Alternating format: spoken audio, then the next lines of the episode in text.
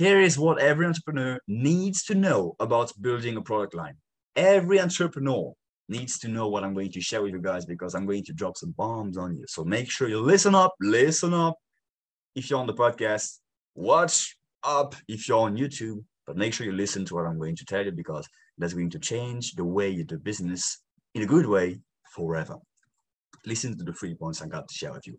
Point number one hey, you don't need to create a product every time.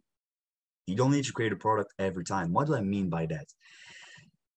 people often think when they are trying to grow their product line, oh, I gotta try to think about something. I'm going to invent something. I gotta do market research. I gotta make sure everything is perfect and ideal. And every little pixel of my cover, of my book cover, is perfect.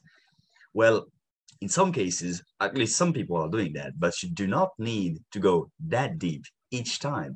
In fact, you don't even need to create a product I'm going to share with you a step-by-step process further along in today's show on how you can actually get a product that you didn't even create it and start selling it today. What? Yes, I got some huge secrets I want to share with you guys, but that's for the next part of the show. The thing is, keep in mind, and there are also other ways I'm going to share with you to make sure that you don't actually have to sit down, create something, and sell it. I'm going to share with you those ways further along the road. But the second thing I want to talk about with you guys is, is when you start creating products, start with the backend first. What is the backend? The backend is how your highest ticket offers. So the things that you sell for the highest prices. And why should you start by that? Because it gives you a lot of profits, gives you a lot of money that can help you to allocate more capital quickly, faster into creating a down, like more front end offers cheaper offers because those things oftentimes take more time to create and deliver.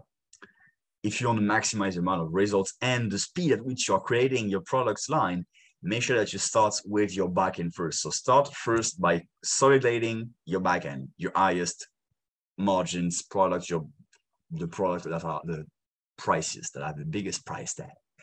Focus on that first, and after that, from there you build the rest of your product line last thing that I want to make sure that you guys know about how to build a product line is you should focus on, as I told you in the beginning, you do not need to create every time. And I've got something to add on that compilation over creation. Sometimes it's a great way to create products fast. What do that? What do I mean by that? Well, imagine that, and that's actually a way to create a great a great offering. Maybe not the product, a standalone product, but a value add.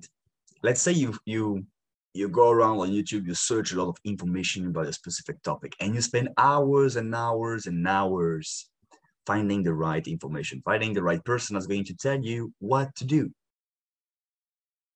somebody that wants to see because there are other people that are trying to do the same thing as you searching hours on youtube without finding the right video the right tip the right blog article the right podcast episode that's going to make them click find the information they want find the thing they were looking at because there's a lot of crap on the internet let's be honest. There's a lot of bs that you do not need to hear or see.